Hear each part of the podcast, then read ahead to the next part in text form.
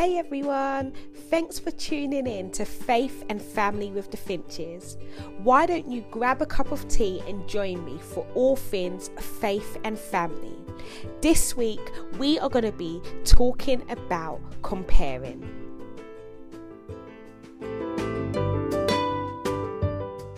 Hey everyone, I hope you are doing good. How are you? So, we have entered another lockdown.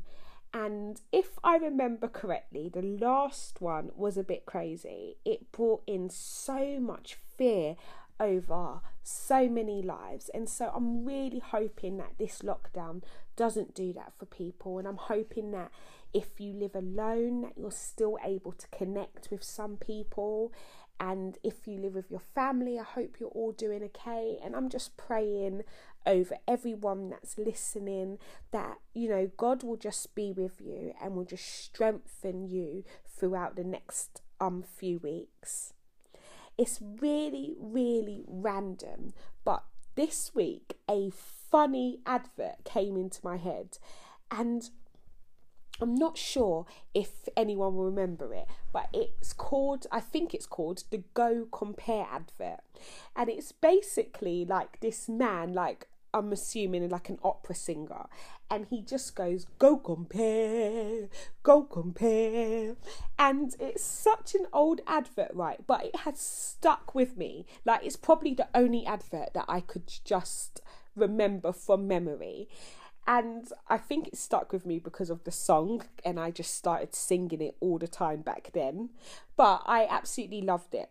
But anyway, it got me thinking when this advert came into my head about how easy it is to compare, right? Like, as people, we, when it comes to things like car insurance, we want the best deals. So, you know, we go when we go online we make sure we look at every different company just to make sure we can get the best deal.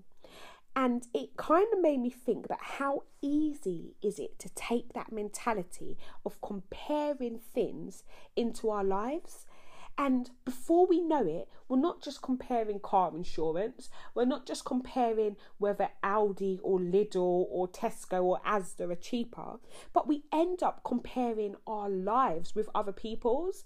We end up comparing our marriages, we end up comparing our kids, and it's so not good. Like, it just made me think that, you know, we're not objects as people, we are not objects, we're not cars, we're all people with different emotions, different upbringings, different personalities, and in all honesty, we're actually designed by God to be different. And so, I don't know why, but because that advert came into my head, it just started making me think about how easy it is to compare. That although it's a funny advert, we do go round and without realizing, we go, go compare in our heads and we just compare our lives. But I kind of want to say that no, we don't want to compare. That as people, we want to be content with who we are. We want to be content with who God has called us to be. And we want to live the lives that God has called us to live not try to be someone else. And I do think, like, when you think about it, there can, it can be healthy sometimes you know to you know we uh, there's people that we all admire there's people that we all just think wow you're so amazing at doing certain things. And I think that can be quite healthy to, you know, admire people. But I think it becomes really dangerous when we start looking at someone down the street and start thinking, oh, wow, you're amazing. It's okay to say that, but it becomes an issue when we f- carry on that sentence with, that person's amazing, so that means I must be rubbish. And that's the danger of comparison. That when it turns from admiring someone into envying them or into just comparing our lives with them. And I think I've been on such a journey with um, comparing, and I think that when you compare your lives to others, it will always leave you unsatisfied. It leaves you feeling like you're not good enough. It leaves you feeling like you're not blessed enough. You start feeling like your life doesn't measure up. And it's dangerous territory to walk in. It's so dangerous. And I remember, um, it wasn't even that long ago actually. I was out with some friends and we had I think we had we were at the park or something. And you know, I was just watching the kids, like all of them are just playing, happily playing. And then you just heard my kids, like everyone's kids are just gently, you know, if they want their mom, they go over to their mom and say whatever. And like from across the park, I could literally hear someone shouting, Mom! Mom! And I was thinking, I just knew straight away it had to be one of my kids. And it was. And it made me, I remember at that moment thinking to myself, oh, how come everyone everyone else's family is so calm and collected and our family's just so loud and in that moment like there was a like you know a point where I could have just compared and and felt a little bit rubbish but I've really had to go on a journey where I've had to accept my family for who we are like I've realized we're loud. I don't know what it is about us, but my husband's loud, I'm loud, all my children are loud. I like to think it's because, you know, we're just passionate people, but like we talk loudly, we laugh loudly, and it's just the way we are. And I realize with every family, you know, we're all unique. We all have unique families. We all have unique marriages. And if we live our lives comparing with every other family, we're going to end up missing what is special and unique about our own family. And I've done it many a time. And I just, I don't know, I just felt like maybe encouraging you guys that whatever season of life you are in, it is unique to you. It's unique to your family. And if you fall into the trap of comparing your season with another, you may miss out on the special part of your season. You may miss out on seeing the beauty in your season simply because you're focusing on the beauty in someone else's season. And one of the things that I think has really helped me with not comparing my life to other people and accepting myself for who I am is the Word of God. And I'm so thankful that when I look in the Word of God, when I look in the Bible, it I leave it thinking, wow, God, you have called me to be me. You have created me to be me. And there's a verse in First Peter chapter 2, um, and it's verse 9, and it um basically says you are a chosen generation. And in another verse, version it says but you are god's chosen treasure. And i just and it carries on basically saying that god has called you to be set apart. He's called you to experience his marvelous light. But just the part where it says you are god's chosen treasure i just love it because it makes me realize that every single one of us, we're all unique, we're all placed on this earth for a reason. And there's room for you.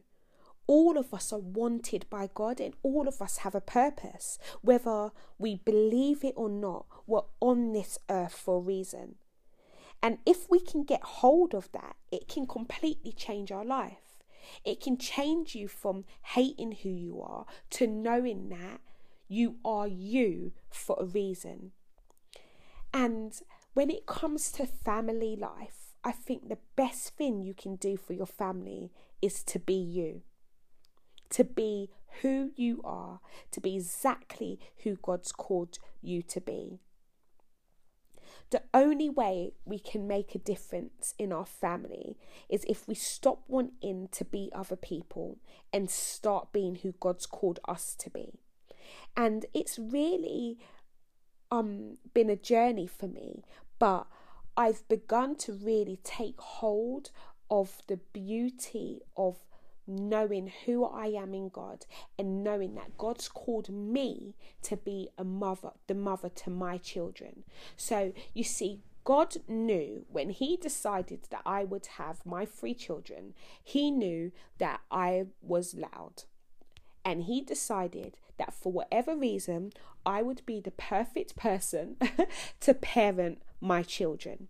And it is the same for you that wherever you're whatever season of life you are in whether it's with your husband or your wife or with your children or just with family in general god knew exactly who you are and he knew who you needed to be for your family so don't compare your journey with other people and when you feel tempted to compare, look in the Word of God and be reminded of who you are in Christ. I know um, for me that I've had to really take hold of it. And one of the verses that I absolutely love is in Jeremiah, and it's um Jeremiah chapter 1, verse 5. And it says, I knew you before I formed you in your mother's womb. Before you were born, I set you apart and appointed you as my prophet to the nations. And how beautiful is that? That God knew you even before you were in your mother's womb. He knew exactly how loud or how quiet you would be. He knew the good parts about you and the parts that you probably don't think are good. He knew it about you and he loves it about you. And if we can get to the point where we stop comparing ourselves, we will really be able to embrace who we are and embrace the journey of what God has for us. And if you are someone, maybe maybe you it's really difficult, and maybe sometimes you know you might might feel a little bit negative and just feel like there's nothing great about you. Why don't you take time this week and over the next couple of weeks and ask the people closest to you. Ask them what's unique about you, what's special about you, what makes you lovable. And write them down and don't don't I think it's quite healthy sometimes to have friends that can encourage you and can let you know what's lovely about you. And once you know those things, why don't you just embrace it embrace who you are, and be determined that this week, with you and your family, you're going to stop trying to be someone else down the road. Stop trying to be one of your friends or someone you've seen on TV or wherever. And decide that this week you are going to be you.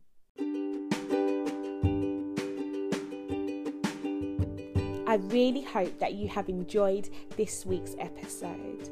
Let's not compare our lives. Let's embrace who we are so we can be all that God has called us to be.